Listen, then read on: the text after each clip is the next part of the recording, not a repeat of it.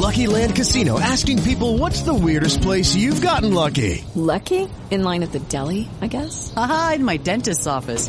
More than once, actually. Do I have to say? Yes, you do. In the car before my kids' PTA meeting. Really? Yes. Excuse me, what's the weirdest place you've gotten lucky? I never win and tell. Well, there you have it. You can get lucky anywhere playing at LuckyLandSlots.com. Play for free right now. Are you feeling lucky? No purchase necessary. Void where prohibited by law. 18 plus. Terms and conditions apply. See website for details.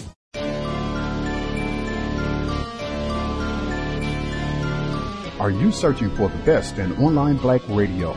Then go to blacktalkradionetwork.com, helping you filter through the noise.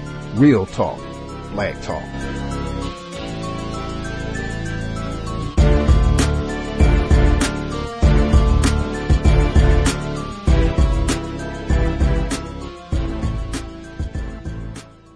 The internet is full of half truths and all out lies. We've all seen them, and many people on social media complaining about it. Here's your chance to show and prove. WorldAfropedia.com is a black owned and operated encyclopedia. There are several thousand articles, but we need help. We can't uncover all the truth ourselves. So please join us and become a writer, editor, or blogger for WorldAfropedia.com today. Every little bit counts.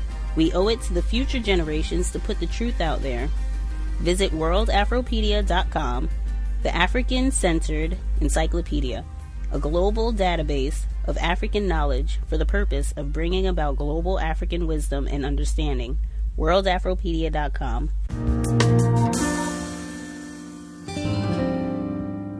This month, we're marking the 10 year anniversary of Hurricane Katrina. When that storm hit, most people evacuated safely, but there was so much emotional trauma and loss. Loved ones, homes, careers, the lives people had known. 10 years have healed those wounds only so much. NPR's Patti Neighmond reports.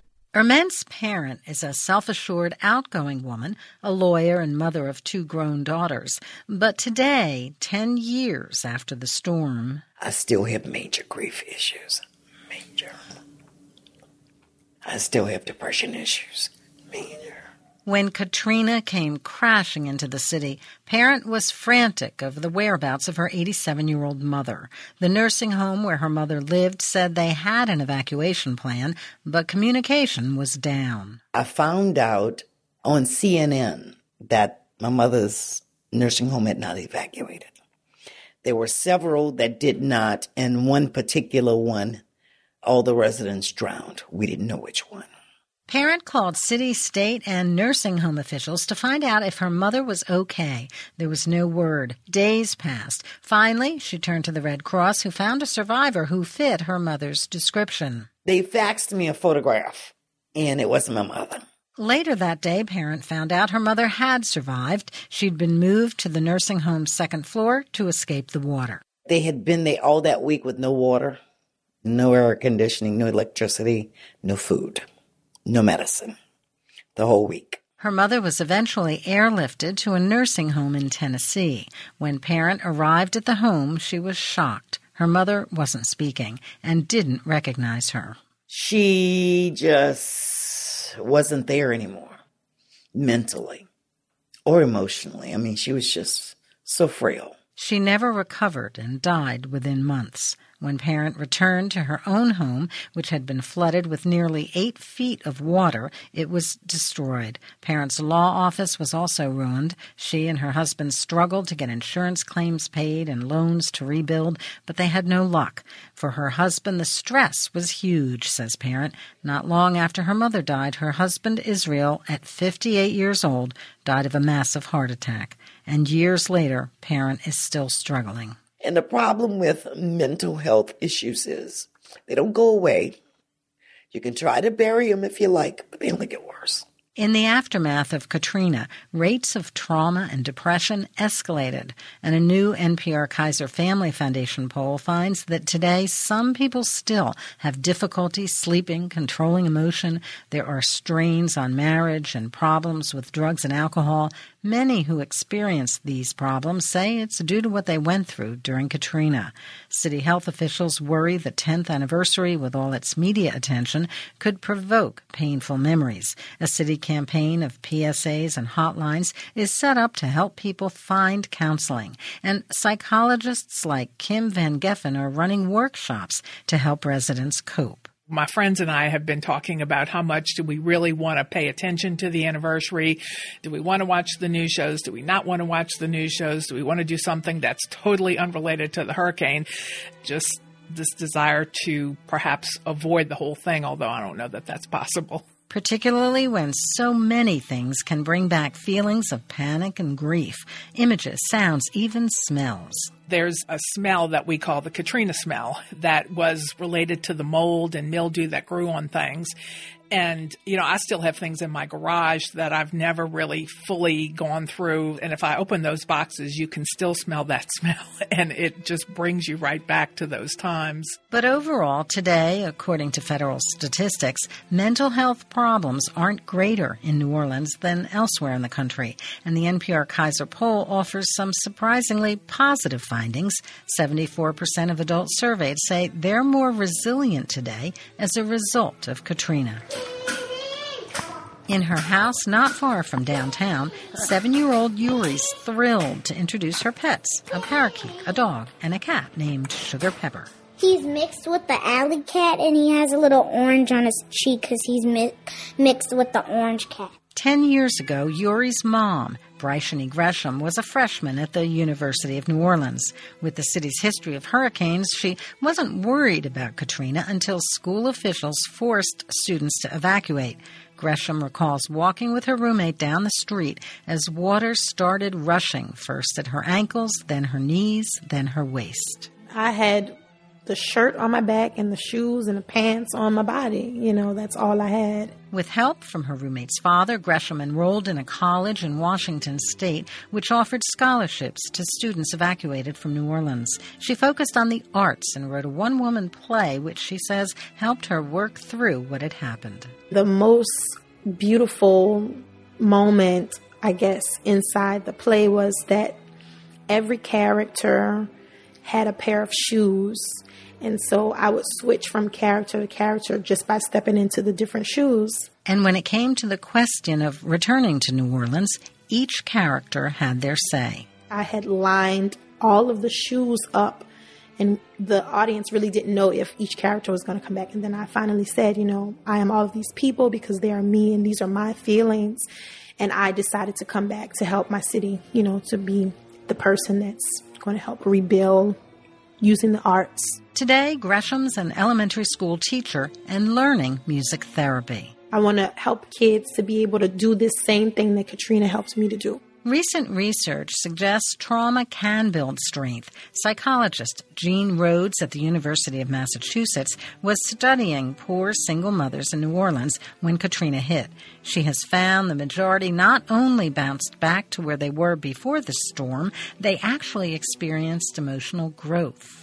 And many of them had never expected to leave New Orleans or never expected to leave the relationships they were in and they did. And because they lived through it and because they were able to be strong for themselves, their mothers, and their children, they have a greater sense of their own strengths. In fact, Rhodes says the women who experienced the greatest amount of difficulty developed the greatest amount of strength.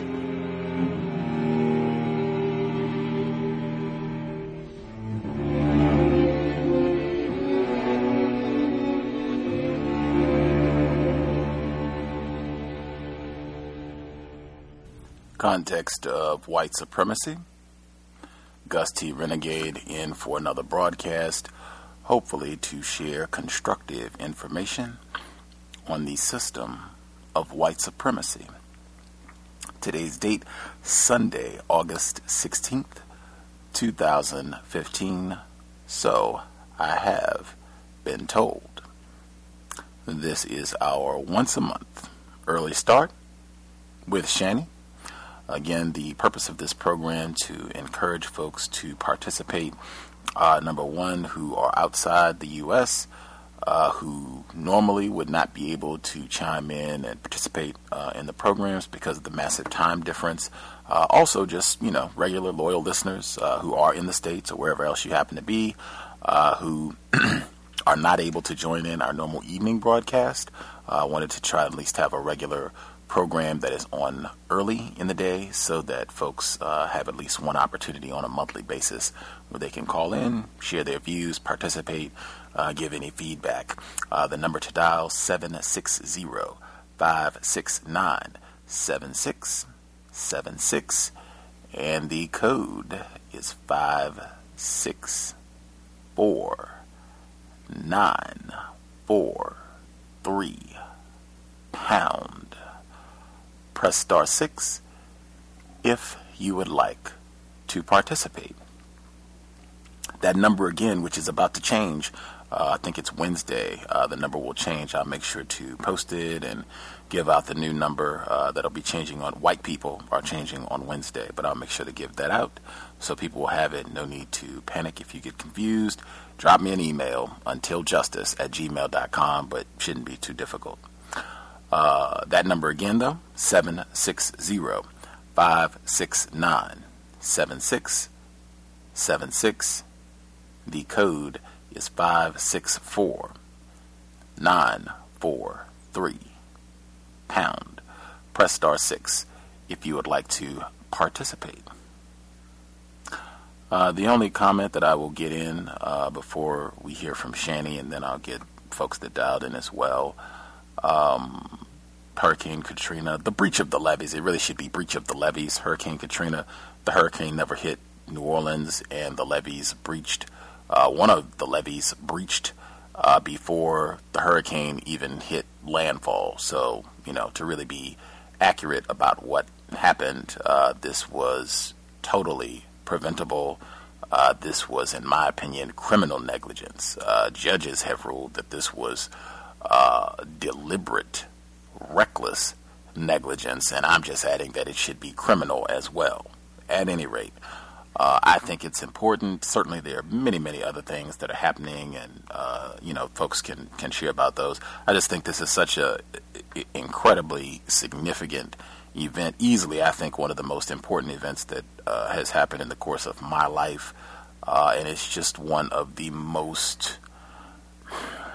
It is one of the most massive um, episodes of racism, white supremacy, as I've, I've, been saying consistently, particularly when you get out and study, like when you get like the, uh, I think Mr. Nero had said before, when you can get like the 50,000 foot aerial view of Hurricane Katrina, like this is everything that happened. This is the lead up. This is what happened. This is one year after it happened. This is five years after it happened. This is 10 years after it happened. So you can really see the impact of this on black. Oh my God, it is it is absolutely devastating. Uh, I think it's so important, and that's why I've been emphasizing it over uh, over this month, as have many other people. I mean, it's just an extraordinary event.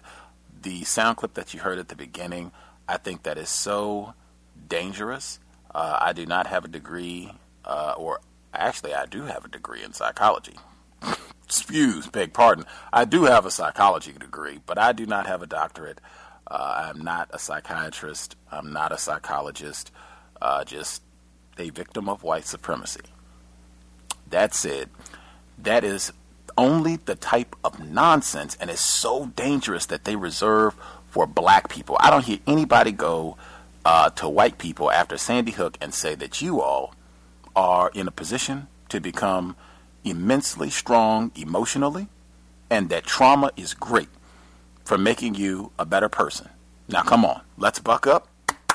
You're going to be great. Nobody says that nonsense. Nobody. They reserve that sort of foolishness for black people to come to this black mother who lost her mom, drowned in the storm, lost her husband, another victim of the storm, single parent, totally dislocated, lost her profession, lost her house, and hey, you are emotionally stronger as a result of all of that. Let's let's have a round. I mean, that is nonsense, and it's so dangerous. I cannot, I mean, I find that sort of thing extraordinarily insulting. It's anything to not perceive of black people as victims. You're talking about a group of people that were already traumatized and then have them in a situation where you heard people that were fleeing for their life. I said that yesterday that you had situations where this water was rolling like you heard.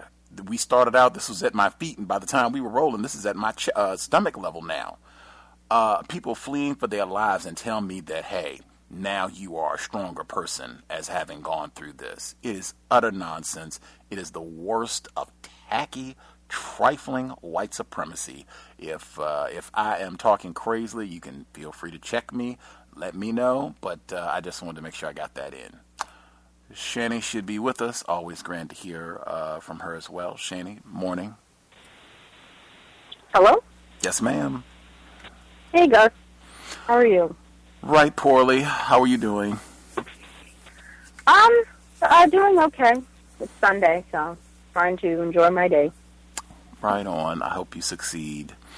Uh, any any uh, thing you would like to uh, share before uh, we get started? Anything on the top of your head? Anything about the audio clip you heard at the beginning, or anything else? Um, well, to be honest, I actually missed the audio clip in the beginning. Uh, was, was it talk? Was the clip about Hurricane Katrina? It was. It was uh, Okay. following a black mother. Well, it had some different stories, but the one that they started with uh, was a black mom. She, her mom drowned in the storm. She was in a. Okay. No, or excuse me, she did not drown. She was in a nursing home. Oh. Um, they evacuated her, but they evacuated her after like she had been there a week without her medication, without electricity.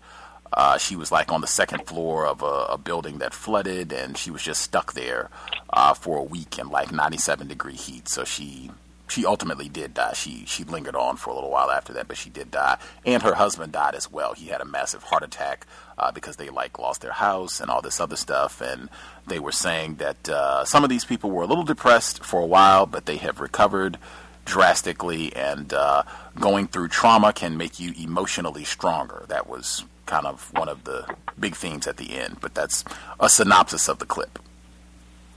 Oh, okay. Um, yeah, I yeah, like I said, I didn't get a chance to uh, listen to the the clip in the beginning, but um, Hurricane Katrina is a very interesting situation. I have to say because I actually got to see uh, the news clips um, from what was happening once the storm hit and once the storm uh, had left, and I seen all the effects that it had on the people there. Um, it's very interesting to see that. Um, and uh, it's interesting because I've seen uh, when the levees broke. That was a very good movie by Spike Lee, and um, I really feel that movie definitely went to depth and pretty much said what needed to be said about what was going on down there. I can't. I don't know if there's any other documentaries that talk about Hurricane Katrina, but that one really um, definitely shed some light on the situation. Mm, there are quite a few um, documentaries. Um, there's Yeah. one, Welcome to New Orleans. The one that I'm looking for, if I can get some help, is Prisoners of Katrina. It's a BBC documentary about a group of inmates who were uh, trapped uh, in the storm. And there's, I think, a really popular photograph of them stuck on a bridge where it looks like they had to wade through some of the sewage uh, to get to the bridge. And you can see like the armed guards with them and everything. Uh, the one that I just watched, someone emailed me about it, but I had already seen it. Uh, they troubled the waters, uh, which shows like a black uh, married couple. It's a black uh, male and a female. They decide that they're not going to evacuate, and so they go around and they're shoot, shooting footage like the day. Um, the day before the storm, so this is Sunday, the 28th, 2005. So they're shooting, uh, and they show a lot of other black people who also decide that they're not going to leave and what they're doing and, you know, how they're preparing or not. Uh, and then it shows when uh, the storm hits, and then it shows when the flood hits because of the levee breach.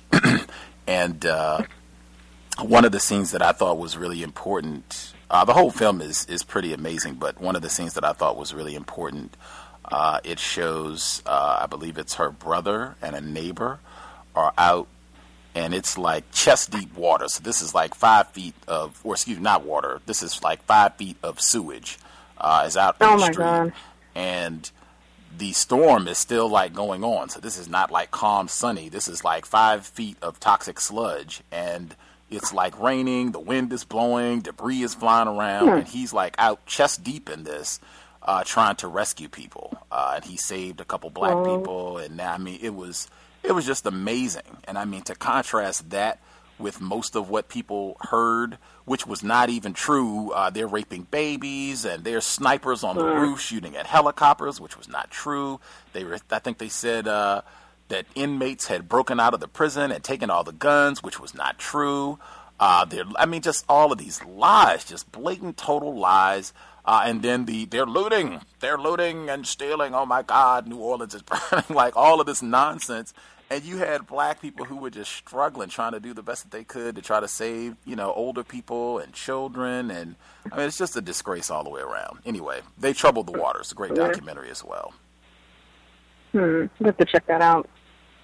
Yeah, that that was. I, I think I remember one scene from when the levees broke. I think it was the mayor or the National Guard, the guy who came down there. Um, it was a non-white male who came down there to because what happened was they had the National Guard down there, and they just had guns at everybody. They just were pointing their guns at everyone like they were all criminals, but everybody's trying to, you know, get to safety, and you're sitting there pointing a gun at them. Makes no sense. So the guy came down and had to evaluate the whole situation. Was like, put the guns down. What are you doing? Like, put the gun. What are you doing? Like, he had to come down there. I don't know if it was Bush's idea, but the situation needed to get handled. And the guy came down there and was like, you need to help these people. Go get food. Why do you have guns on them? Stop. Put the guns down. I was like, what are you doing? You know, and that really just should light the situation. Because, and George Bush's mother said, huh, she was in the Superdome she came to visit. I think she came to visit. I think with her son, they they went down there, and she's like, "Well, these people are already underprivileged anyway." So I'm like, "Okay." I was like, "Okay." Me. I was like, "This lady is ridiculous," but um, yeah, I haven't heard any. Have you heard anybody talking about it? Because I'm. Isn't the anniversary coming up, or is it started It's already? uh two. I mean, a lot of there's yes, I have seen a lot. Like NPR Yeah. has a whole section uh, devoted to the 10 year anniversary of Katrina, so they're doing a lot of reports. Uh, New Orleans Public Radio has they have a whole section devoted to uh, anniversary of Katrina, the 10 year anniversary. Uh, the Times Picayune, which is the biggest paper I think in uh, Louisiana, that's the New Orleans paper. Uh, they have tons of material, obviously, uh, about the 10 year anniversary. Uh, the New York Times has had some pieces. There have been some new books out. Uh, it's been quite a bit. It's like it's it's the, the Chicago Tribune. I just mentioned they had an op-ed this week, uh, which you talked about with Barbara Bush. Um, that has been common. Like she was, she didn't go to the Superdome. She went to Houston, uh, where Oh. some of the evacuees were. Where she made those comments about, um, oh, this has been great. Basically, she was saying that this has been social uplift uh, for these, you know, impoverished Negroes. This is this is great. You know, the refugees. Um, but it was it was tons of white people who said the same thing basically that this is great. This is a fantastic opportunity for for us to uh, you know rebuild New Orleans. We're, we're minus about 100,000 niggers that'll never be back. I mean this is fantastic. Like I think Arne Duncan said that about gutting public schools because they now have total charter schools in uh, New Orleans. I think they're the first city to do that. Uh, they destroyed public housing uh, after I mean they just did tons of things. And it was ton and just this week the Chicago Tribune they had a white woman she wrote an op-ed piece where she said she was wishing that Chicago could have their own Katrina because it would be a great opportunity for them to solve all of their problems and the crime and corruption and of course tons of people were just furious uh, in Louisiana and elsewhere and saying this is really racist and blah blah blah and she offered this really disgusting uh, apology a day later but uh, there's been a significant amount of uh, attention. More to come as it gets closer to the anniversary. Yeah. I'm definitely have to take a look at some of the articles in regards to the anniversary. I I haven't really um I went I something was obviously on my mind since Friday. I didn't sleep Friday night and I had to go to my um boyfriend's house the next day to help move, so I, I didn't get any sleep Friday night at all. Um, I don't know if it was because of the NWA movie, which I would like to get into that, but um, Gus, can you give me 15 minutes and I'm gonna come back? 15 minutes and then we'll hear the NWA. Uh, your thoughts? Yes. On, okay, that'll work. That. I guess you can let us know unless you're gonna. If you mute yourself, you can just announce when you return. If you hang up and Okay. dial back in, then I'll just see you when you dial back in and put your hand up. Yeah, uh, yeah. I'll I'll, um I'll hang up and then I'll I'll just dial back in. Beautiful. We'll look for you in 15. Okay. All right.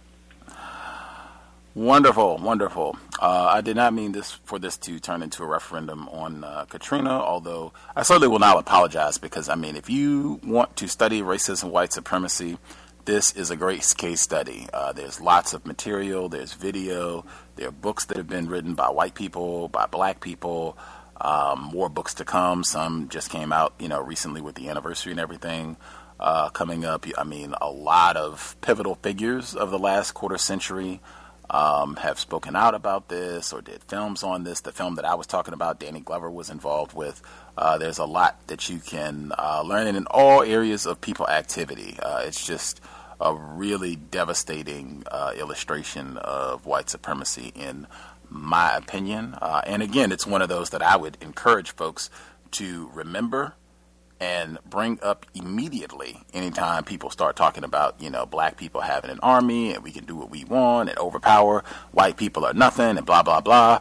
You know, I would just remind them where black power was during this horrendous episode uh, because we certainly could have used some of it uh, down in uh, southern Louisiana and other spots where black people were suffering.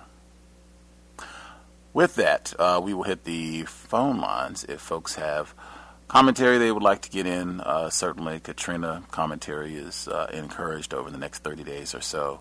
Uh, but other comments, I guess if you have NWA comments, you could wait since that was something Channy wanted to talk about. I actually had commentary on that uh, myself.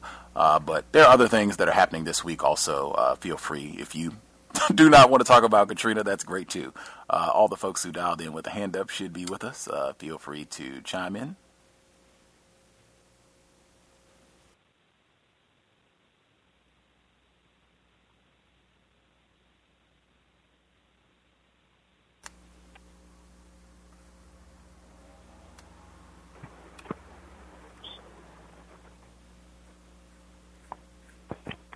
Greetings. Greetings. Good to hear from you, sir. Yes, sir. Uh, yeah, I, I was kind of like looking forward for the uh, report on uh, NWA. Um, uh, I've already commented on uh, Katrina, and as you were saying, uh, it was uh, very devastating and whoever thinks that we have uh, some sort of uh, black army, it sure could have been uh, utilized during that period of time. I've, I've used that example uh, to uh, kind of like uh, in a question mode uh, with uh, when I'm talking around other black people who have this uh, uh, kind of like unrealistic uh, understanding of uh, the system of racism and white supremacy uh, because that definitely was a uh, case study on its practice, meaning the practice of racism and white supremacy, where a probably about a 25 to 30 year old white male had within his hands uh, maybe a hundred black families that he probably uh, uh, was viewing from his helicopter, uh, begging to literally be taken off the roofs of their homes. Uh, and uh, was at the mercy of uh, of these people. Uh, that was a uh, a uh, consistent uh, view that was being shown live and through photographs uh, right at the uh, the moment of the of the flooding, because as you said, that the the water levels reached high proportions, deadly proportions, uh, in a in a very short period of time, whereas people could not react to uh, what was going on. Most people just kind of like figured that, okay, well, if I can, quote unquote, weather the storm itself, the winds, that uh, everything would be all right. No one planned for the water, I don't think. Uh, and uh, and from, from a from a uh, public works standpoint, uh, I think that's what it's called when you're talking about things that are uh, facilities that are supposed to accommodate uh, families and people and whatnot. It's earmarked for to mistreat black people where we are allowed to stay at. Uh, those areas, the, the the lighting is poor. Uh, even even the street lights in a lot of places are, are not real good in areas where non-white black people have to stay at. So when something like a a uh, bad weather or some type comes around, it only makes it even more uh, uh, difficult. And uh, I know some people know it other than me, you know, about that those uh, possibilities. But uh, I'll kind of like uh, relinquish the uh, the talking and listen if someone someone else has something to say. Everybody. Who, oh yes, sir. Go right ahead. Uh, first of all, I'm a first-time caller. All right, on. And uh, listening for the last few months. And let me start a little bit with a question, and that is: Has anyone heard any criticism of the United States Coast Guard during the, the during the Katrina response? I've heard uh, I've heard them singled out for praise. I think the former mayor of New Orleans uh, singled them out and said that they uh, did a uniquely uh, outstanding job with the resources that they had and going out and, and trying to rescue people. Uh, I think uh, I, one of the different journalists talked about that. I think there's a book specifically on the Coast Guard and their role in the cleanup. I've heard a lot of people who are very have much adulation uh, for the Coast Guard's response in all this. Well, I appreciate that. Um, I have not been paying attention for all of the um, what's been said in the news about Katrina. My particular role in Katrina, I was in the U.S. Coast Guard when that happened, and not only just in the Coast Guard.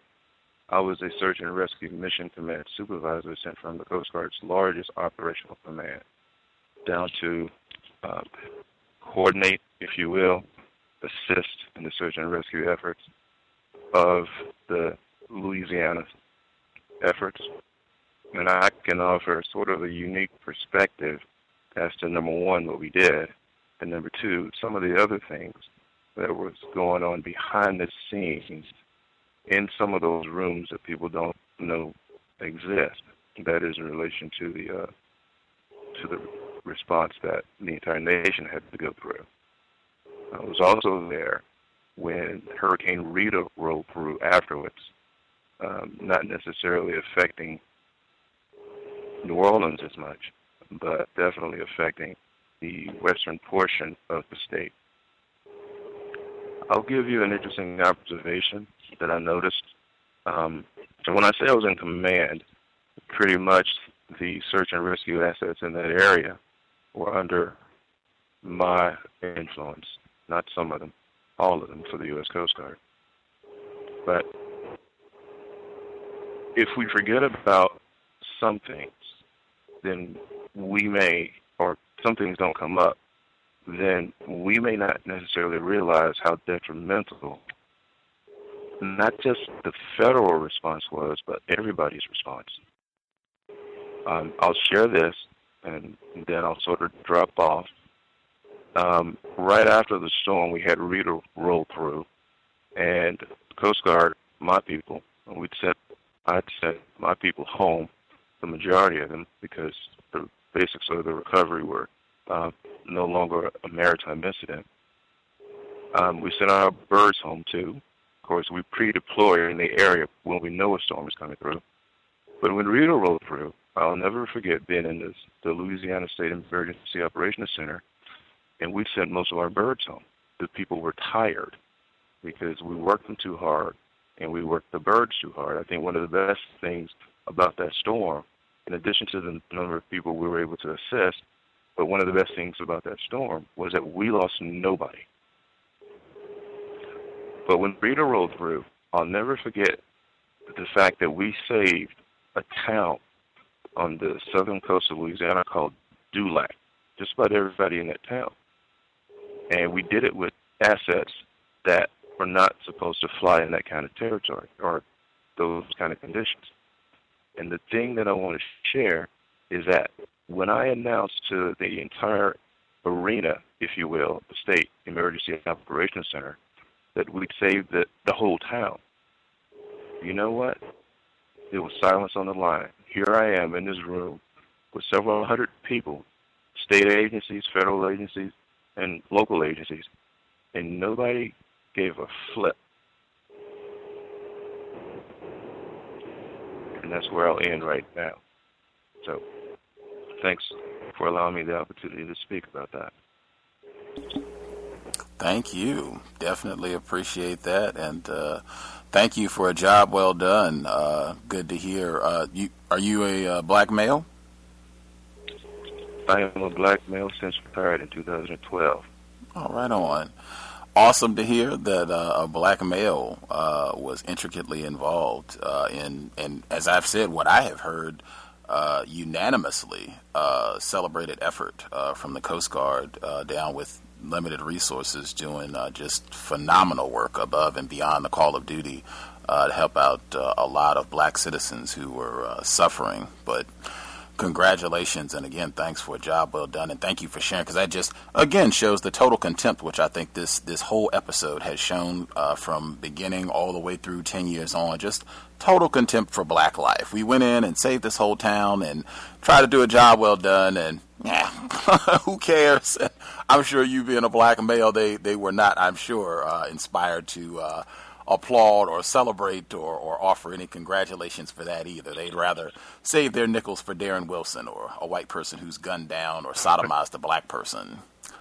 Um, well, I um, just a little bit of a correction, if I may. Mm-hmm. Um, number one, the reason I needed to to sort of let them know that we saved them was because I had to quiet the entire state EOC down so we could hear what was going on, so we could organize a response. And so I told everybody to be quiet. And so when it was over with, I had to tell them, number one, we did it. Here's the thing. Um, that town wasn't of black people. They were Native Americans. And it took me a while to realize, I mean, to figure out um, why nobody cared. I had no idea they were Native Americans. We don't care, obviously. But it bugged me so bad, I had to go to the locals in that state EOC and ask, why doesn't anybody care about this? And they say that's because they're natives. So if they'd all died, they wouldn't have cared.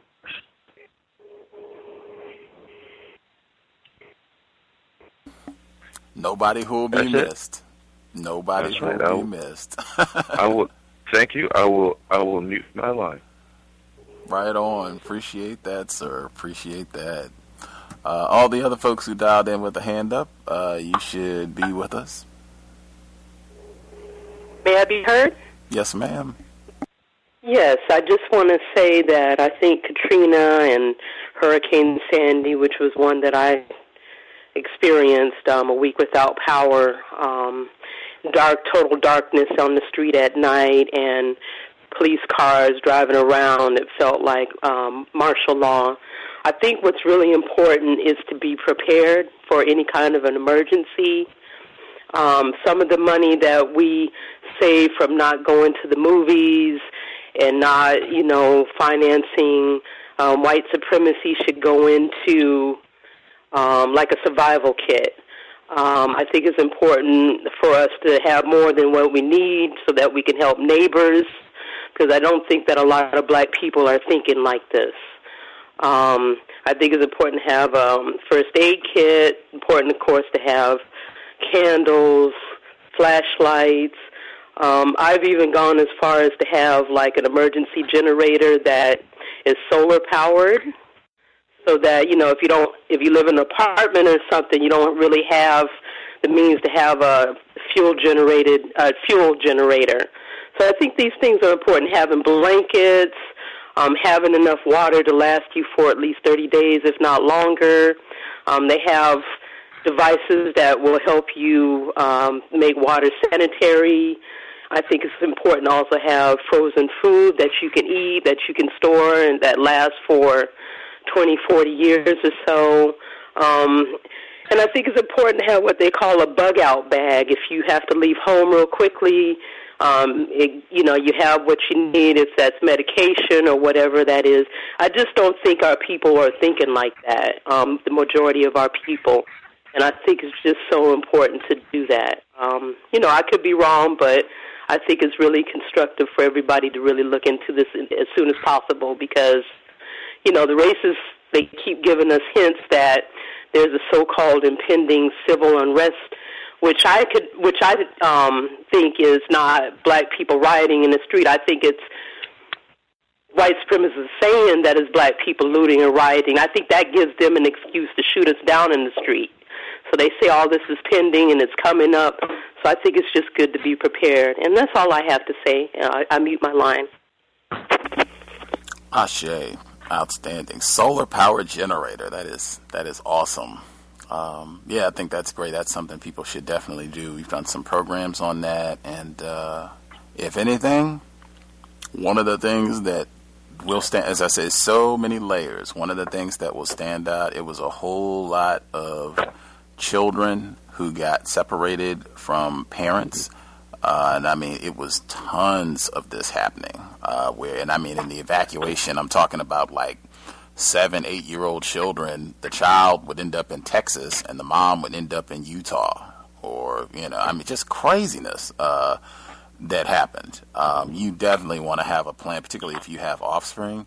You want to talk with them and kind of coordinate if something happens where you want to rendezvous at, if your child has a cell phone, you know, where you all can kind of coordinate if communications are down and you all are separated, just, you know, maybe organize where you want to try to meet at. Uh, just is very, very important uh, because, you know, when under this system, disaster can strike at any moment. Uh, so you want to do as much as you can to codify. Uh, I'm getting a little bit of wind. If somebody, if you're in a windy area, if you could use your mute button, um, that would be great. Any other folks that we haven't heard from on the line that had commentary they wanted to share? Oh, Channy should. Be... Yes, go ahead. I'm not sure. If, if if it's a first time caller, I can hold on. Uh, have you spoken yet? No. Oh, okay. Yeah, go ahead. Okay, uh, good evening, Gus, and to all the callers. Um, great show last night. Um, I want to share a, a little bit about my Katrina experience. Um, I was living in um, the southernmost uh, city of any significance in Oregon, uh, called Ashland, Oregon, uh, in 2005 in August, and I uh, saw what was happening on the television set, and I went down to volunteer at the Red Cross. And normally, I think it takes about two weeks for orientation and so forth, but they rushed us through in a weekend and issued us Chase Manhattan credit cards, and we caught a plane. Uh, except I went to a place called Gulfport, Mississippi. It was a Navy CP station, which was right next to Biloxi.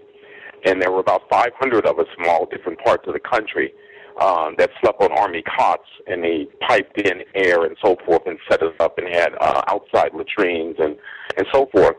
Um, and um, I was uh, working in an area called MEMA. It was the Mississippi Emergency Management Agency. It was a liaison between the Red Cross and the people that were coordinated. Um, um, and there was an interesting thing uh, that I didn't know at the time. I saw these guys. They actually had a cruise ship, and they had these gambling barges that had washed up uh, from the devastation.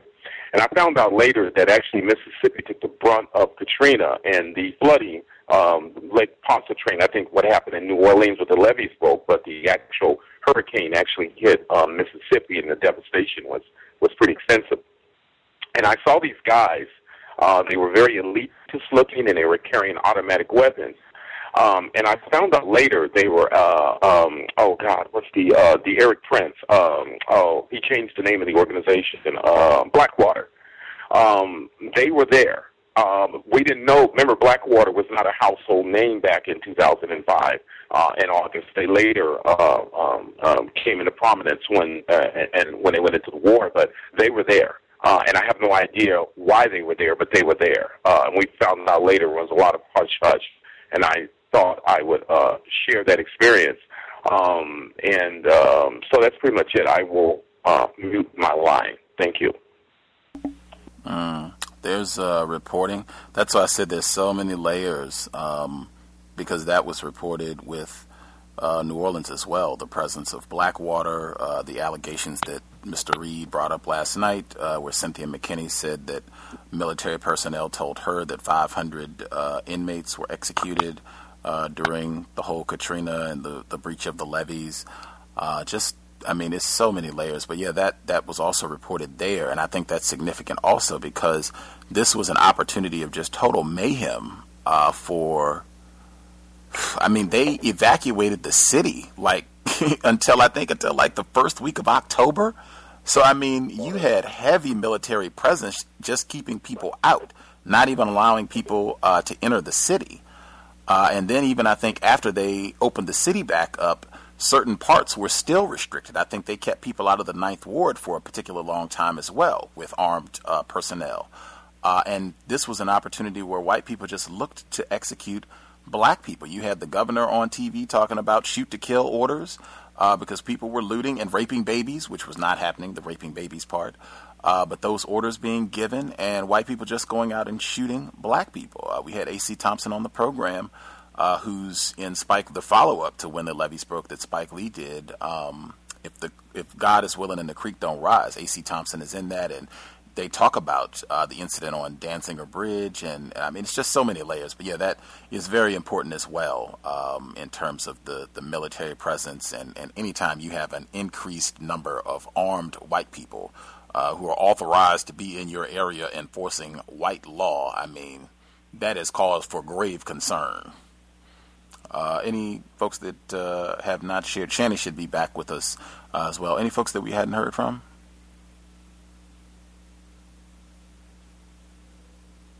Yes, can I be heard? Yes, sir. Yes, I spoke last night about some of my experiences and some of the experiences of my family. Um, one of the things that uh, I think I talked about this when we were reading the Malcolm X book, Malcolm X's autobiography. That was when I started reading that book. And that helped me get a better understanding of what racism and white supremacy is. Because you saw all the mistreatment during that time, and I, I was just trying to figure out what was happening and why. And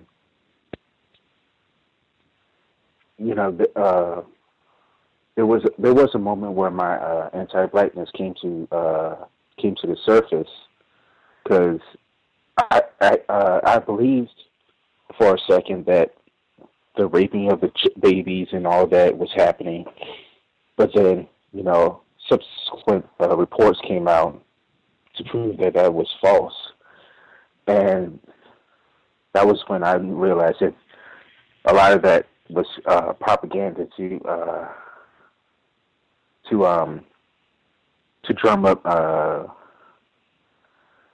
to drum up uh, uh, th- this uh, sense of not really caring about what's going on in New Orleans because you know it's a majority black city.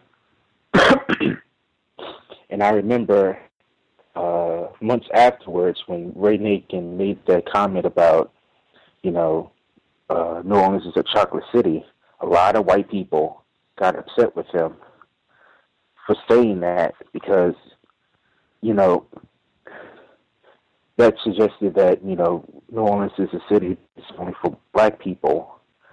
But, you know, uh, and, and also white people supported Ray Nagin so it, it, it was it was uh, it, it was very interesting to see all play out because that was something I never saw before, in part because I wasn't paying attention.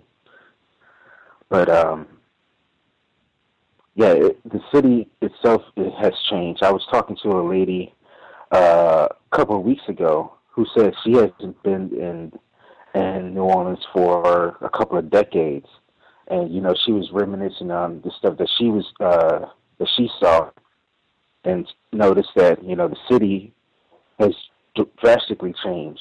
Because I know uh, Charity Hospital, the main hospital in New Orleans, has been closed up since Katrina, and it's this big, uh, huge building uh, that's totally abandoned, or what we think is abandoned.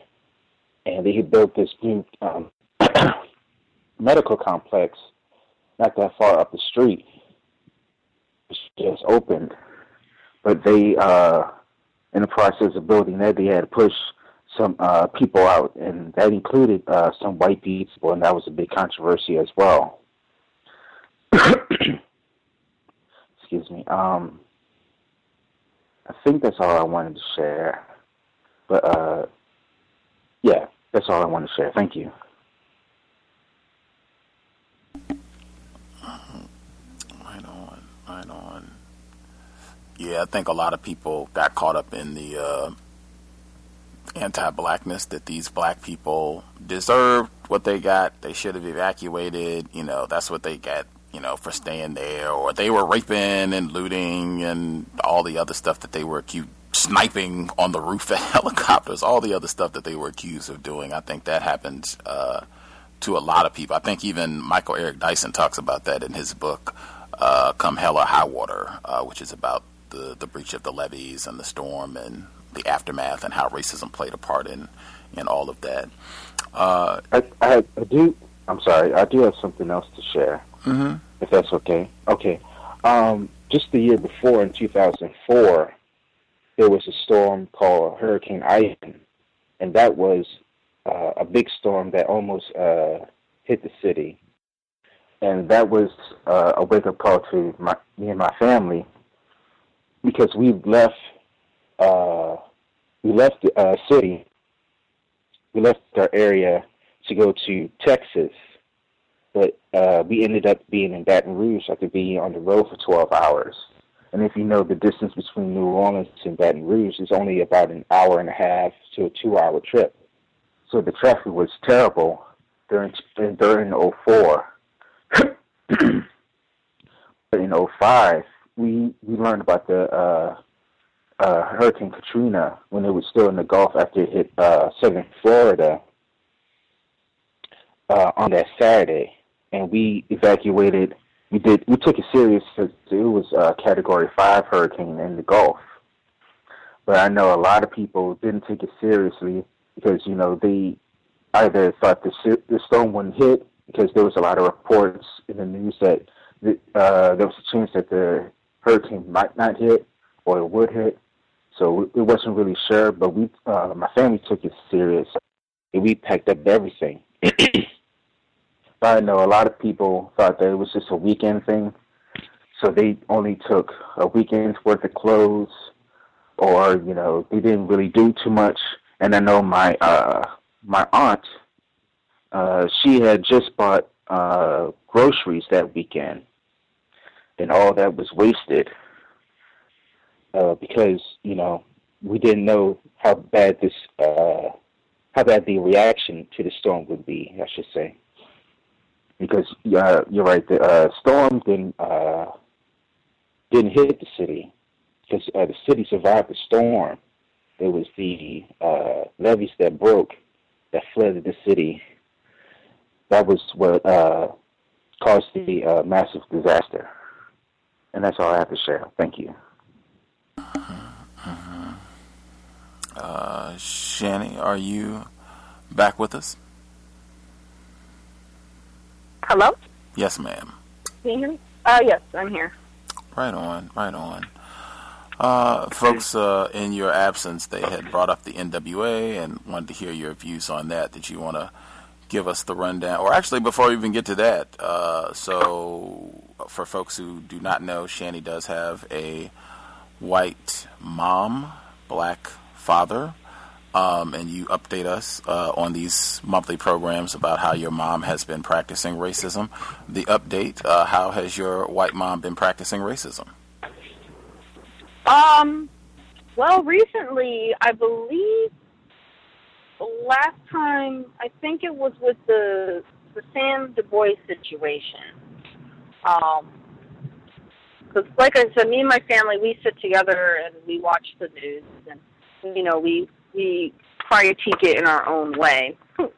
And uh, she just kept bringing up, saying, you know, if only these black guys just don't run from the cops.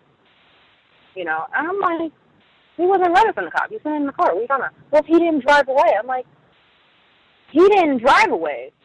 When the cop shot him, he might have had his gas on the pedal to go, but once the cop shot him, the impact caused the car, the reaction to the car, to push his foot on the pedal to to hit into. I think he hit into a pole. So that, that was the reaction from the the cop shooting him in the head. So I don't know what you're talking about. so she just kind of looked at me and was like, whatever. And my dad's like, oh, I didn't know all that, you know, because they're they were sitting there arguing, and my dad's like telling her like, I don't understand what's wrong with these cops. They're just shooting people just because they can, and da da da da. And she was like, well, if they just listen to the cops you know, everything would be fine. And then she'll just keep going saying, like, you know, if it was a white person who was in this situation, you know, I'm sure the, the, the person would comply with the cops. Um, they could, and nothing would happen to them. And even if they didn't comply, nothing would happen to them. It's just a simple fact of being black, you know? So, I, I, like I said, you know, we have these arguments a lot um, I noticed she also has been trying to avoid the arguments. Anytime I talk about um, anything involving racism, like NWA movie, you know, I told her I went to go see the movie Friday. She's like, "Oh, how was it?" I'm like, "It was good." And I start talking about the police brutality, and then she kind of just wasn't paying attention. So she's been doing a lot of that lately, just not paying attention to me when I'm talking to her about racism. But um, I have to insert my PSA. Uh, I definitely do not encourage. In fact, I strongly discourage and recommend that listeners, cows listeners, uh, refrain from going to the movies uh, to see anything NWA or anything else. Uh, I feel like that's just supporting uh, economic terrorism uh, against black people. Uh, it's no need to finance white people to further abuse and rape, pillage black people. Uh, that's one thing that we could do. We're not. I think that was mentioned before. We can save those coins and get a solar power generator or other things that we need to solve problems. Uh, if you you can any films that are out, you can just wait and get the DVD at the library, Netflix, whatever. There are many other means, uh, free means, cheaper means to uh, access video entertainment. Thank you for the PSA. So NWA, you went to see it on Friday, and your thoughts? Um, it was a good movie. I felt that um, the director did a good job of, uh, you know, pretty much discussing what went on with the group, um, and the actors did a good job. Um, I'm glad they didn't get actors that were already known.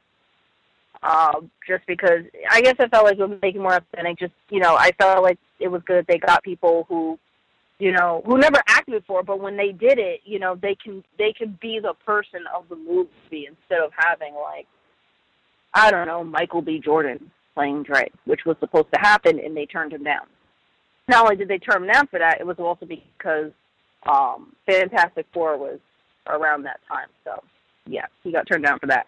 But um other than that, movie did a good job, you know, displaying what happened, you know, with them their views on the police. Um, like I said, I'm I'm not really an NWA fan. I'm more Public Enemy. Um, I doubt they'll ever make a movie about Public Enemy because Public Enemy probably won't even allow it.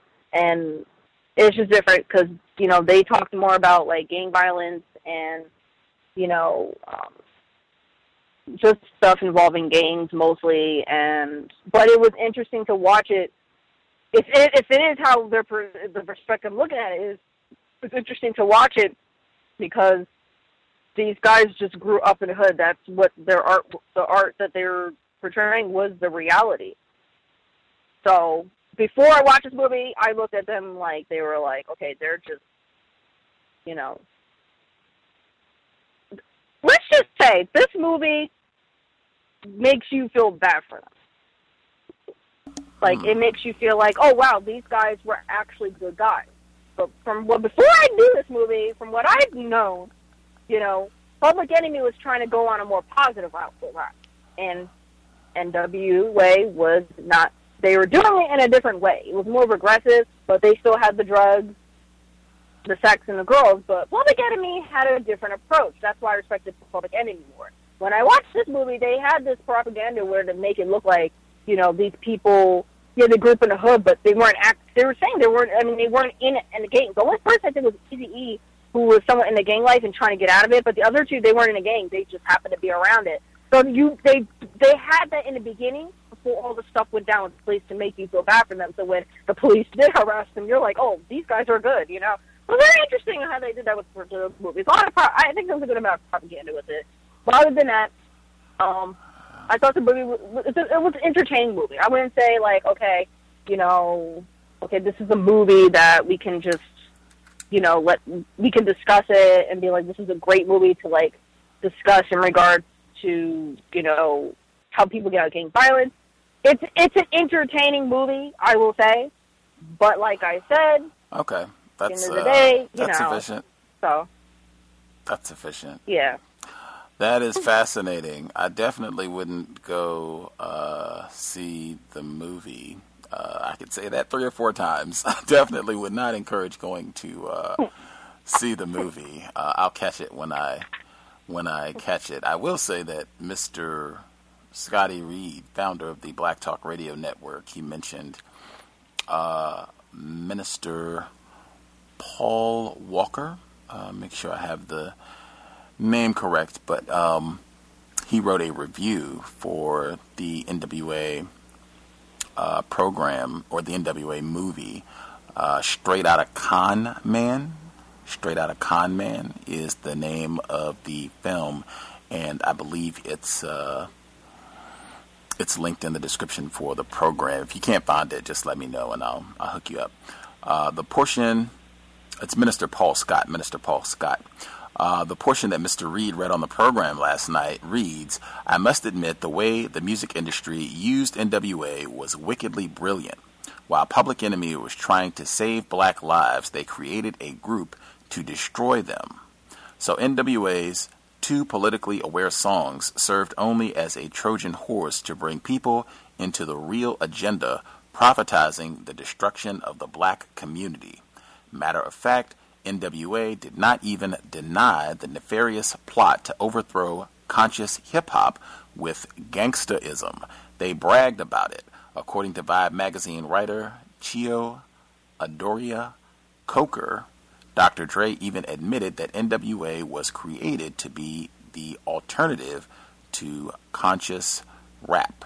Uh, you can read the rest of it for yourself. Minister Paul Scott, straight out of Con Man, is the title uh, of the article, or the review rather, for the film. It just came out this month. Um, I know other folks wanted to uh, chat on this as well. Uh, Gus, Yes, can I say something? uh, be concise. Huh? I said be concise. Okay, you're gonna have to get back to me because um, there's some other things that went on during not during the movie, but before I got into the movie. Uh, is it like, t- is it related to the film, or is it just like some tangential racism or observations uh, as you were? Racism Oh, okay. We'll make sure. Yeah. Okay, we'll get that in as well. Did folks uh, have comments uh, on the the film per se that they wanted to share, and then we'll get her observations en route to the film? Good afternoon. Can I be heard? Yes, sir. Uh, good afternoon, Gus and the guests and other callers. Um, I saw the film last night with my wife. I was kind of back and forth in terms of whether to support it economically or wait until I could find a link to watch it online. Um, I saw the film from a personal perspective because I had a history of being involved as a music journalist with a lot of NWA music. I actually went to that Easy E Wet and Wild party that they showed in the movie. I went to a number of their events back then as a music journalist. So I wanted to see from that perspective how accurate they were going to be in terms of depicting many of the things that I personally witnessed or I know people who personally witnessed at that particular point.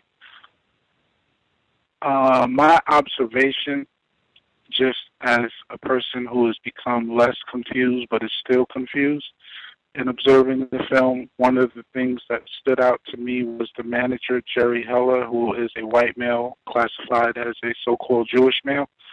Um, there was a point in which when Ice Cube left the group, he was very critical of Jerry Heller, particularly of the way that he mismanaged uh, the finances and refused to uh, credit Ice Cube as the composer of a large body of their work and compensate him adequately and even give him a contract. And he pointed that out and he um,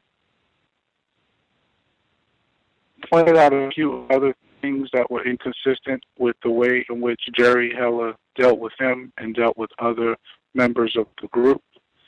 And it was interesting that after that report was shown,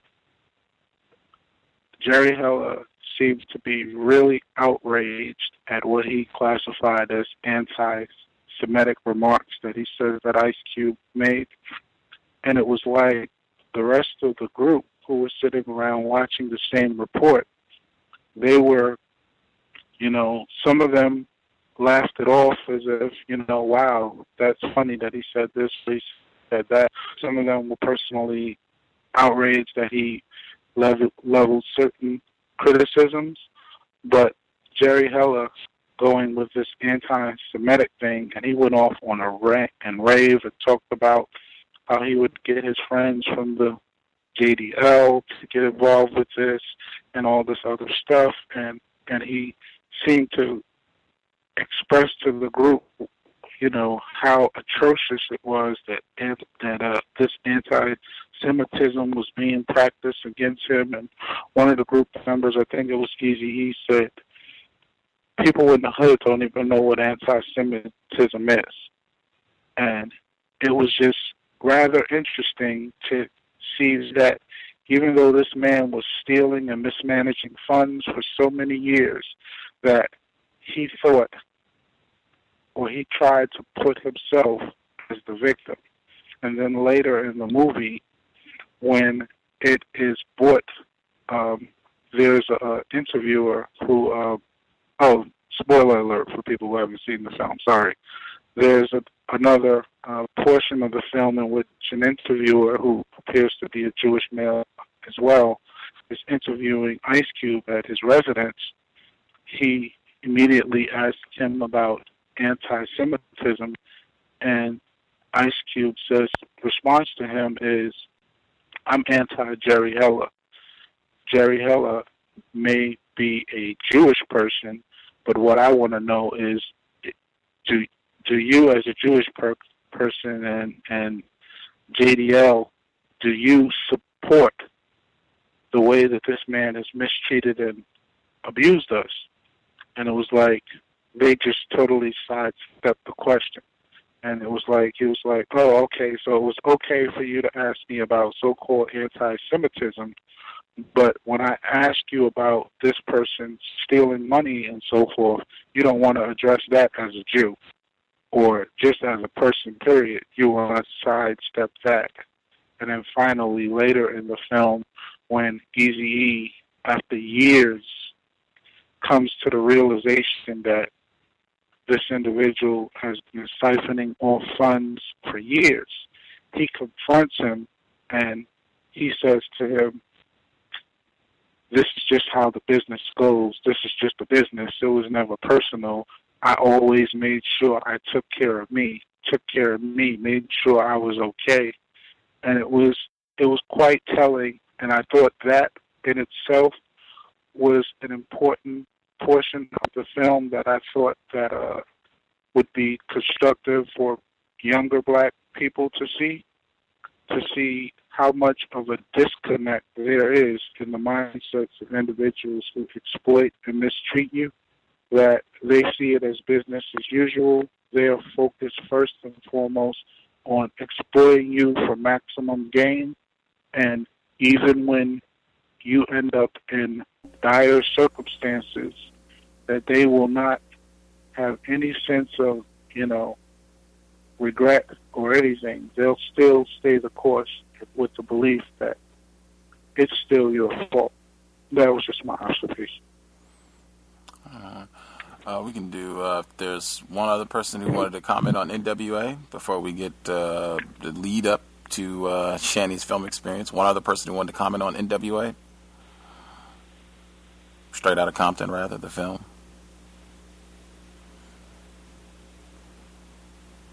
Oh, nobody else had feedback on that. Fascinating. I would check out uh, again John Potash. There are other uh, books and sites as well that have insight. I think even uh, Minister Paul Scott he has a link at the bottom for uh, other references that you can check out to get more information with regards to how uh, powerful racists, white people, used uh, the group NWA to further the system of white supremacy. Um, interesting to uh, to check out and kind of compare and contrast with the film. Again, not encouraging, hopefully discouraging black people from going to the movies to see this film. Uh, so the lead up to your film experience, Channy, what uh, what did you observe en route? Um, well, I heard prior to going to the movie that the, at the LA premiere they have beefed up security during the premiere, e- even at the one where the celebrities were at. And um, a lot of people are like, "Hmm, that's kind of weird. Why would they do that?" And their response was, "Well, because we're worried that it's gonna that we're worried about violence. You know, since the riots, the riots that were happening in Ferguson supposedly recently, we're worried that this movie might incite violence." So I was like, "Okay." So then, you know, they said it was going to be Universal Pictures is reimbursing um, movie theaters, um, so they're actually having security and they get money back after the after the movie premiere and after the movie is being shown. They get money back for um, having security at the movie theater. But besides that, um, I'm thinking, okay, well, this is probably this can't be at every single movie theater. So I'm I'm at the movies in my local town, and the town that I went to, is South Plainfield, which the cops are racist there, because the next town over is Plainfield, where the majority of black people live. It's like right next to it. So I come there, I see a paddy wagon. I was, look at that paddy wagon. I've, ne- I've, I mean, that's the first time in front of my eyes I've actually seen like a paddy wagon. Like, 'cause you see it, you saw it in the Freddie Gray, like they put him in one. That's the first time I've actually seen one in person, so it kind of weirded me out a little bit. So we walked inside, and there was like cops in there, and they were standing where you just give them the ticket and stuff, but they were also standing by the door for the movie. Was like, so they were doing two double checks. So they checked my bag. I was like, what the heck is going on? For for, for what happened was the white kid who was doing the tickets. He asked me my boyfriend for ID, and they don't ask for ID. Now they do all a sudden. And my boyfriend showed him my ID, his ID, and they were like, "Okay, you're good. You have to show me ID because he showed me his. He's over 20 miles." Okay. So as I, you know, t- closed my bag, I'm like, "Oh, I got to check your bag too." What are these two cops like? Because I saw him nodding at him, like, like nodding for him to ask. And the white kid, he obviously he looked he looked uncomfortable asking because, you know. So I had him look in my bag. He's like, "Okay, you can go in." So as he, he's like, and he's like, "Theater 12." And theater 12 was a it was a smaller theater. Um, with the amount of people that was supposed to be at this movie theater, I don't know why they didn't have them in a bigger theater. They had everybody crammed into this one small theater. Go figure. So we get to the theater, and there's another cop standing there. Oh, um, I said check your bag again. I just got my bag checked. So then as I get in there, I see a bunch of black people in there, and they're talking about it. All these black people in there look pissed. And I see some white people come in there all smiley. Interesting. They're just smiling away, like they're just ready to see this movie. I was like, I wonder if these people got checked. Interesting. I, I didn't even get a chance to check. So I, I was annoyed. Uh, this black girl kept talking about it. She looked pissed. I was like, this is very interesting. And, you know, I put my experience, I, I went on Facebook and talked about it. Lo and behold, there's a whole bunch of people told me, yeah, yeah, some people were telling about that. There was cops at a theater. My friend from Brooklyn told me they had cops. That was the only movie they had cops for. Trainwreck didn't have a cop. And Trainwreck was the one where there was a shooting in Tennessee. But they didn't have a cop in front of that movie. So you, so they can't sit there and say, oh, because of the recent movie movie shooting, we decided to have cops. No, it's because with the whole thing, you're in, think there's going to be a whole bunch of black people in one location, and you need to have these cops there. That's all it is. And I read an article in the LA Times. They said the reason why we have them is because we want the audience, the the the moviegoers, to feel comfortable. That doesn't make sense. How am I going to feel comfortable? And and specifically, who are you talking about? Because it's not black people; it has to be white people.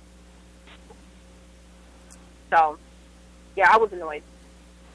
Fascinating. That's that is a great PSA right there for not going to the movies. Uh, but that that is consistent both with regards to when you have actual shootings because I don't I don't recall. Folks can tell me if they had a mass uh, surge in security at movie theaters after the shooting in Aurora, Colorado, at the Batman shooting. Uh, I don't remember if they if they did that for Batman subsequently.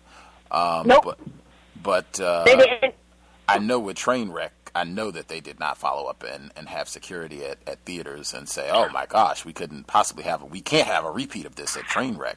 Uh, but there's a pattern uh, also of them, uh, just movies that are associated with black people. They did with this with uh, Do the Right Thing. Spike Lee even talked about this last summer when they had the 25 year anniversary of Do the Right Thing, how they said that black people were going to riot uh, at the movie, and they were even scaring people off and saying they need to have security. Uh, I think they did the same thing with Boys in the Hood. I think there have been quite a few other releases, uh, particularly things that films that get associated with black people, uh, and saying, "Oh my gosh, the black people are going to riot. This is this is uh, an outrage. we need to have uh, the National Guard to uh, keep security in the theater." Um, that's that is a long running pattern. Um, other folks, so go ahead. tonight, tonight, um, we saw the movie last night in an area of Brooklyn, which is called Brooklyn Heights, downtown Brooklyn. And Brooklyn Heights is one of the most economically affluent neighborhoods in Brooklyn. Um, just to give people an idea of how economically affluent, a brownstone in most Brooklyn neighborhoods these days is going for about I mean, they're up from the cost of what would have been about four or five hundred thousand a few years ago. They're up in the neighborhood of about one point five to two million dollars. In Brooklyn Heights, a brownstone sells for about seven million dollars. Just to give you an idea of the sort of neighborhood it is. Now, we went to that theater. Um, we attempted to go to another theater initially, which was in East New York, which is predominantly a black neighborhood and it was sold out there. So we went to Brooklyn Heights, which is downtown Brooklyn, and um, one of the things that I noticed in looking for movie times is that most of the theaters that this movie was playing at, they were showing it on at least three to four screens. So, um, which suggests that they anticipated a large turnout. I mean, because multiplex theaters are not usually going to dedicate more than two screens to a movie that they don't consider to be a huge box office draw. So that was interesting. I mean, considering that you have movies that are like what they would call a summer blockbuster, like Mission Impossible, I believe that was last week or the week before, out I think that was maybe playing on one or two screens in the same theater. Um, so it was interesting. Um, my wife and I, we don't um, support the um, snacks and beverages in the movie theater. So whenever we go to the movie theater, we bring our own, and usually we'll. So we did that yesterday, and when we got when I purchased the tickets before we went to the theater, I purchased them in the lobby kiosk. Um, just because we were having difficulty purchasing them online for some reason, which was strange because we normally purchase online. So we swung by the theater and purchased them in the kiosk in the lobby. And when I purchased the theater, there was a prompt that showed up that said, um, "You will be asked for ID to see this film." Now I purchased. I've been to that theater the week before, and at least four or five times in the last two months. And I've never seen that prompt come up on the kiosk for films that are rated R and so forth. And I thought that was strange, but I was like, you know, maybe that's something new that they're doing to films in general, even though that wasn't done last week for Mission Impossible. So um, we came back later. We um, have our snack inside of uh, like my um, laptop bag, which isn't unusual, something that we constantly do. And um, when we get to like we're moving towards the ticket taker, about two people in front of us, um, the ticket taker says, um, "Yeah, she's a black female." She says, um, uh, "After I take your tickets, could you step to the side because these uh, two have to look through your bag, and the people were like, "What?" And there were two officers who were there: a black female and a so-called Latino male. And at that point, my wife looked at me like, "Uh oh, we're going in the movie theater with food." You know, they really shun that sort of thing. So I was like, "All right, let me just." Step off the uh, line, not so obviously go and put the food back in the car. And then as I went outside to go back to the car to put the food in the car, I noticed that they had a um, police vehicle at the corner, and they had another one parked across the street, and they had two officers who were standing there like they were just looking at the line. So it seemed to be somewhat of a police presence because they were where the ticket takers were. They were two cars outside, uh, two officers standing there observing the line. And even when we got upstairs to go into the theater, there was an officer at the top of the escalator and one who was standing near the doorway of the movie. Esther, so we'll have to uh, we'll have to leave it there just because we have about ten minutes left. I just want to make sure uh, if there are other folks that want to hop in, they can do so. But I do uh, confirmation. It seems that there was a significant uh, security enforcement officer presence uh, and the, I guess he's saying, unique experience of being carded and needing uh, identification. Um, any of the other folks who dialed in uh, who can I be heard? Yes, we can hear you. Go ahead. How you doing, Gus? You know, it's funny. I was listening to what everyone was saying, and I think um I showed a little anti-blackness myself because I wanted to go see the movie, but I said, you know, I'm not going on the first night because it might get shot up. That's what I thought. Um, coming from the the '90s, you know that that used to happen quite often when a black movie would come out. You know, in, especially in Jersey City, where I'm from, you could expect there was going to be some type of violence after that movie or at it. Um, or what what I think that is, we don't usually talk about television here, but I just wanted to add, um, there's another show with a so-called gangster rapper named 50 Cent, and um, he's experiencing some racism right now. I don't think he quite knows how to articulate it, but um, yeah, he killed his own son on the show, you know, and it shot him in the head, you know, because he wasn't a gangster he wasn't willing to go kill someone else for him. And I think that's even more compelling, you know, because that visual, that's all everyone's been talking about, including white people. this man he killed his own son, you know, and just think of just think of how they're how they're looking at that. Um, and when they had the Batman shooting, I remember it on because I was working in that area. I had to walk down on 42nd Street where they have um two movie theaters, you know, all lit up, you know, it's Times Square, and they had a huge police presence, you know, machine gun cops in front of the movie theater. So it was pretty much the show. Don't even come here thinking about it. Um, I remember that as well. And um, you know, um, I had spoke to uh, speaking back on um, 50 Cent. I spoke to you know someone, a confused black person, who was man, you know, this guy's broke, you know, and and um, you know, in his court documents, he wrote, you know, that he only has four million dollars to his name. And you know, at one point, this guy had about two hundred million dollars, and I had to explain to this black dude, you know, that when when you're black, you have to all those investments he makes. He's smart because he's not. He doesn't have a lot of white people in on this. You know, he's trying to do it himself, so he's not in that. You know, where he owes them. So he's putting his own money into all of that. So he's not really broke. He has his money into all his projects because he doesn't want to go to the bank and doesn't want to go to the the Jewish guy that dropped him because he came out with his own headphones and ask for that money. And um, that's all I wanted to say. Great for you having an early show, Gus. Thanks. Uh, I would like to ask a quick question if I have a chance. Uh, it was one person who had a hand up who hasn't shared yet. I wanted to make sure they got in.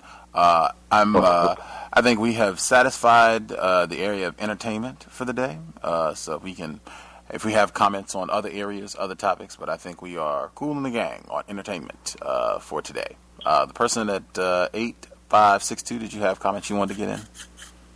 Yeah, uh, greetings everybody. This is uh, Puff. I just dialed in. People may have already made these comments, but I'm not really sure. Um, uh, I came in when somebody was talking about the, the what they went through when they went to the movie theater and put some food back in the car. I think that is a, and see, I didn't know that that. See, I haven't been to the movies in about two years or so, and so I didn't know all of this had happened. And so uh, I guess this is the next phase of white supremacy. You know, they putting chips in everything, making it easier you know, snap decisions, you know, about uh they want an elevated military presence and, you know, with all the shootings that happen and maybe this is the um this is the entree that they needed to get, you know, a heavier police presence in everything that we, you know, in public, like where people gather. Maybe, you know, the movie theater or wherever and um the the thing that I noticed about the Straight Outta Compton movie. Oh, we're I all good. To, we're know, all good out on Straight Outta. Compton. We're all good on Straight Outta Compton. you have other uh, comments you want to share? Yes, uh, I do want to get out that uh, the white media paints themselves as the heroes in all of these. Even though Jerry Heller put himself in the We're you know, all good We're Straight out of Compton. he We're all himself, good with Straight out of Compton. We're all good We're Straight out of Compton. Do you have other comments you want to talk about? Um, yes, uh, I did want to speak on Hurricane Katrina. Uh, my uh, peeve about Hurricane Katrina was from yesterday. I didn't get a chance to make this comment.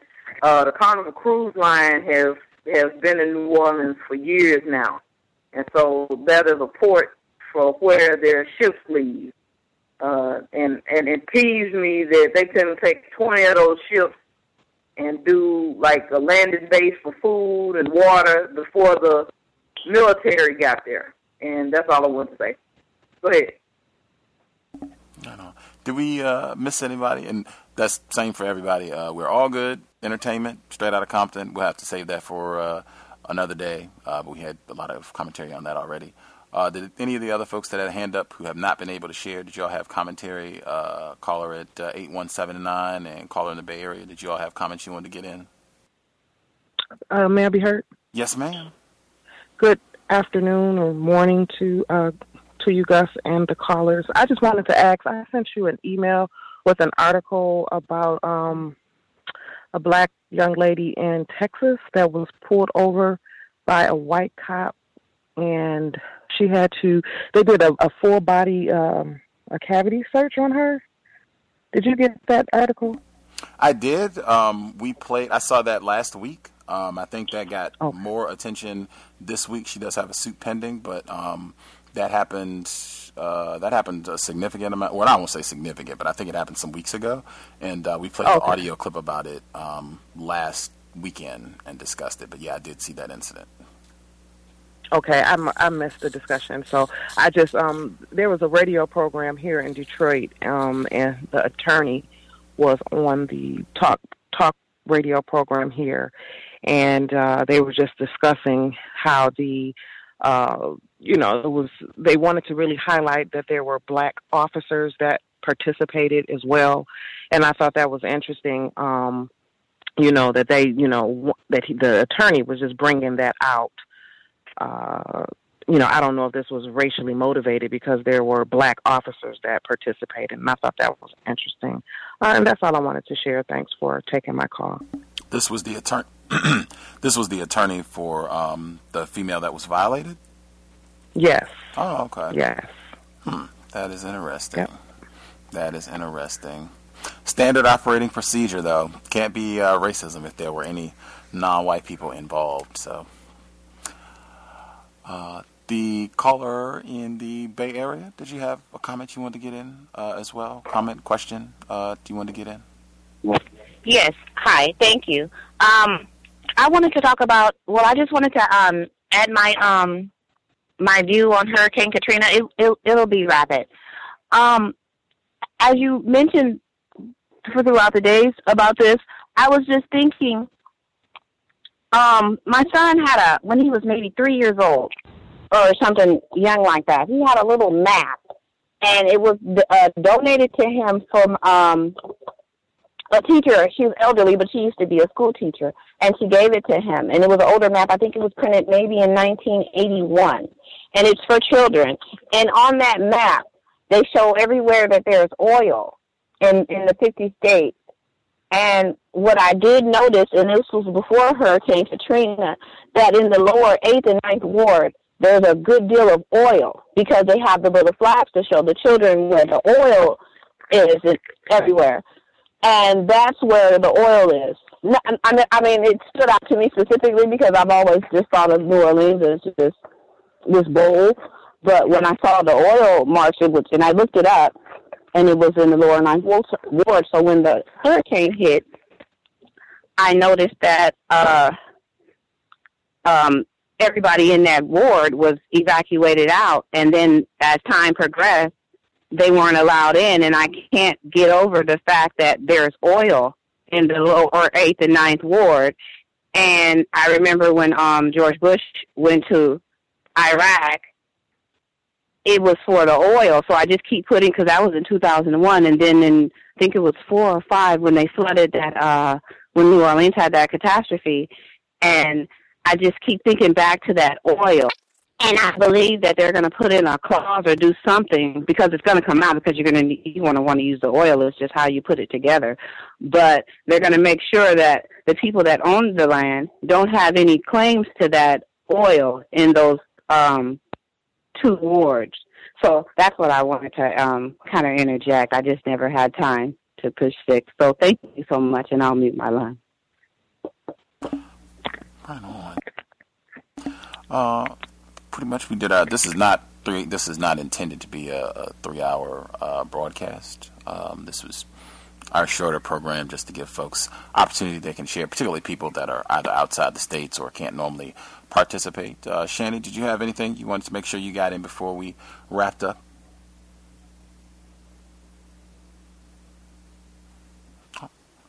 Don't know if she did. You hit your mute button? Yeah, you're still there. Channy, did you have anything you wanted to get in? Did you hit your mute button? Oh, I'm here. Okay. Um. Yeah. Um. Donald Trump.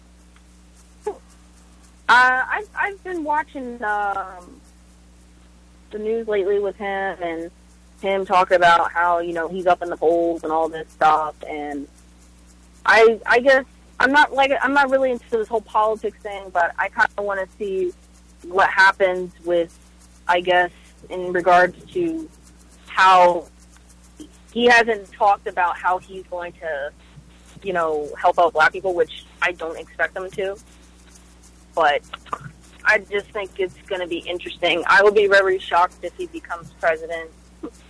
Um, I'm still trying to figure out how, but that would be very shocking if he becomes president. But I did notice during the Republic, I did watch the Republican debate with my dad, and there's a non-white, ma- a non-white male, Doctor Ben Carson. Ben Carson. Yes. Um, I did notice when he was talking, um, he he barely even talked that much, and I did notice he did say, "Well, I, you know, you have everybody else talking, but you're not letting me finish what I have to say." But yet, Donald Trump and everybody else got to talk right after the buzzer ended. They got to continue talking. When he when the buzzer ended, they wouldn't let him say anymore. So I mean, obviously it's Fox News. It's, you know how it goes. So I was just like, wow, this is very interesting to to watch. Um, but like I said, I'll be very shocked if Donald Trump becomes president, and I don't know what's going to happen with that. Um, can can I ask her a question? Hello. Go ahead. Oh, hello. Oh, okay. Um, I want to debate also, and my contention is that uh, these people are just a ruse before Hillary Clinton. They plan on giving it to Hillary Clinton to me, but before they do, you know, they're gonna they gonna pretend to vet other candidates. Is what I'm seeing. Are you seeing the same thing or no?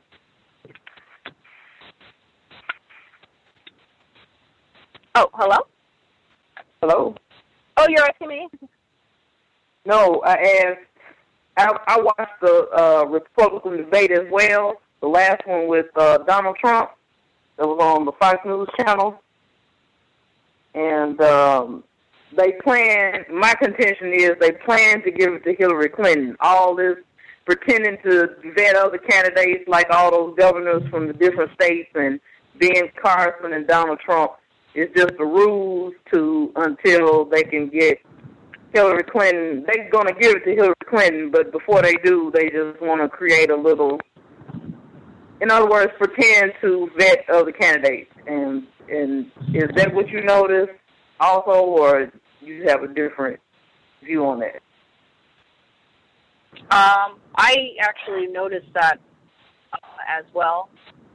Um, I've also been, I, I don't know, for some reason, um, a lot of people are saying that there's no way Hillary could run for president, I guess, especially, I guess since what's been going on with like uh, her little email scandal and the whole Benghazi situation and this, they wouldn't trust her to be president and all this stuff.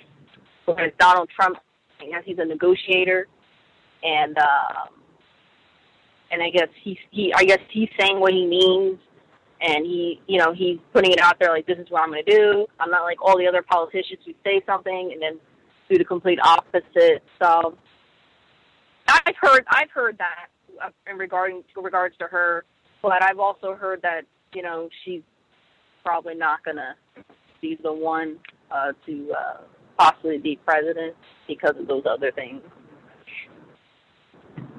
Oh. Right on. That'll be uh, something we could keep an eye on as things uh, roll on. I know one thing I did have down in my notes with uh, some of the recent speeches that, like Bernie Sanders and Hillary Clinton, I think it was a few other folks as well, when some of the protesters that have been associated with uh, Black Lives Matter, what they're calling Black Lives Matter. Um, one of the things I saw, I know Hillary Clinton allegedly she supposedly met with them and she put them in the overflow room.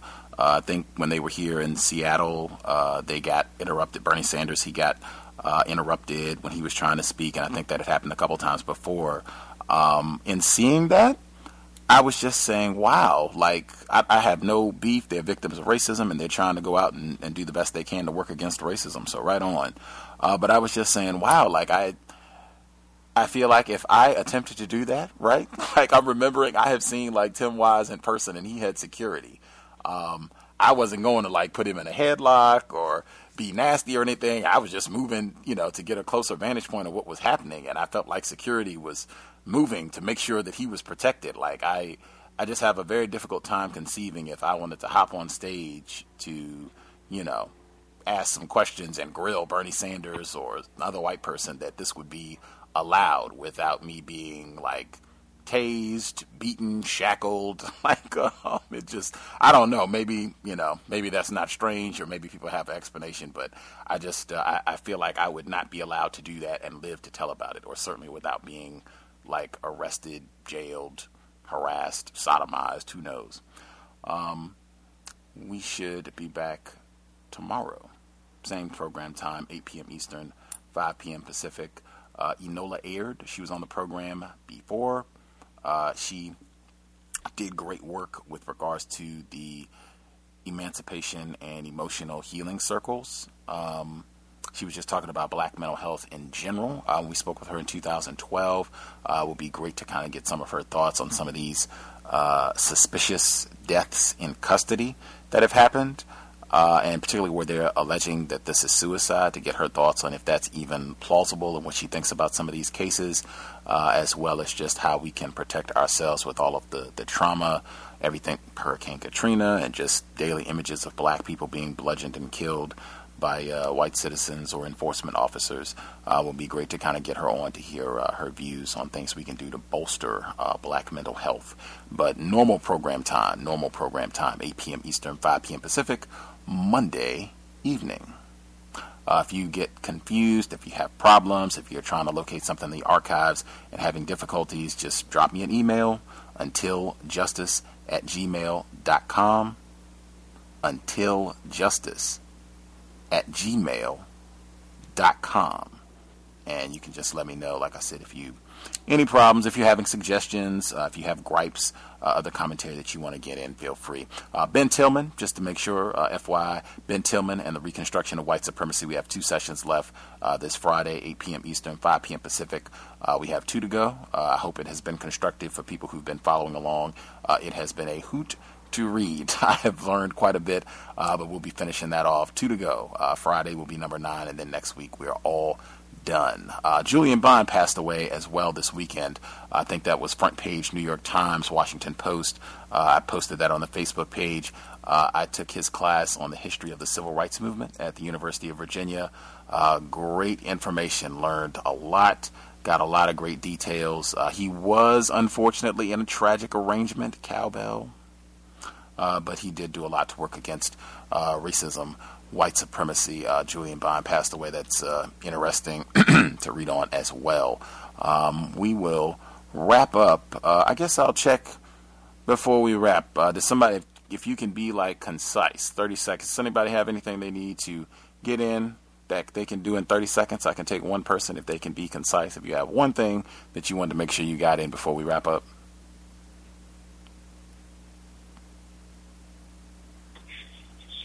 Yeah, quickly on um, man, um, Phil Valentine. Um, I think he's been a guest on your show before.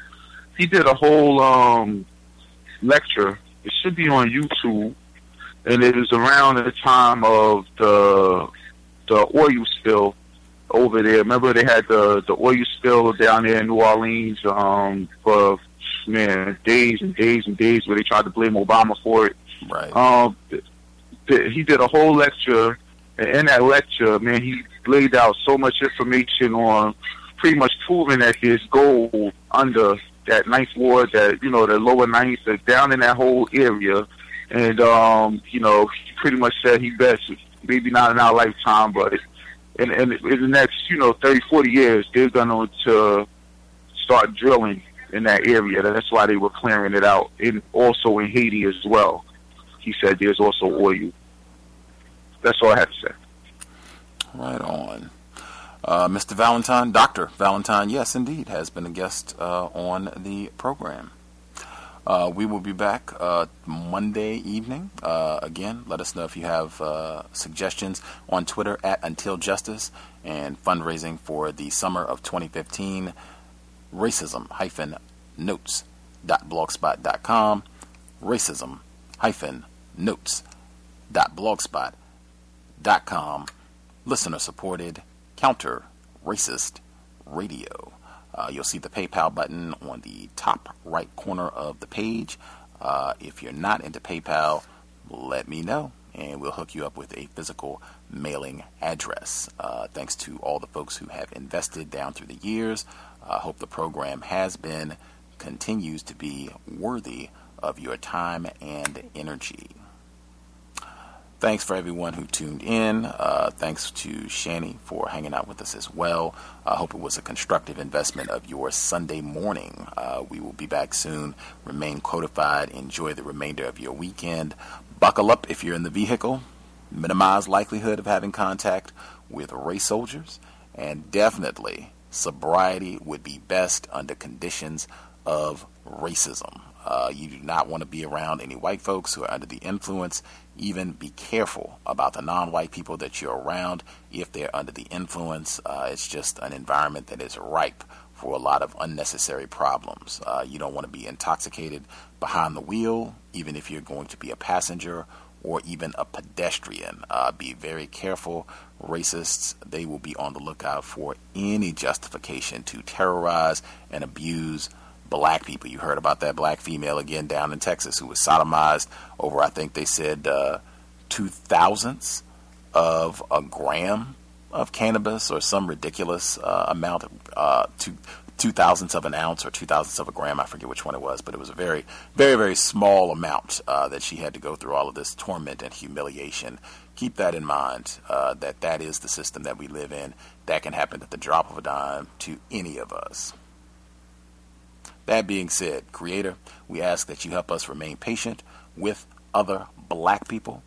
We ask that you help us remain patient with ourselves. Remind us to demonstrate the highest levels of black self respect at all times, in all places, each and every time we are in contact with another black person. It has been time. Replace white supremacy with justice immediately. Cows signing out. Thanks all for tuning in. Nigga, you so brainwashed. I'm a victim, brother. Problem. You're a victim. Yeah. I'm a victim of 400 years of conditioning. Shut up. The man has programmed my conditioning. Mm-hmm. Even my conditioning has been conditioned. With the Lucky Land slots, you can get lucky just about anywhere.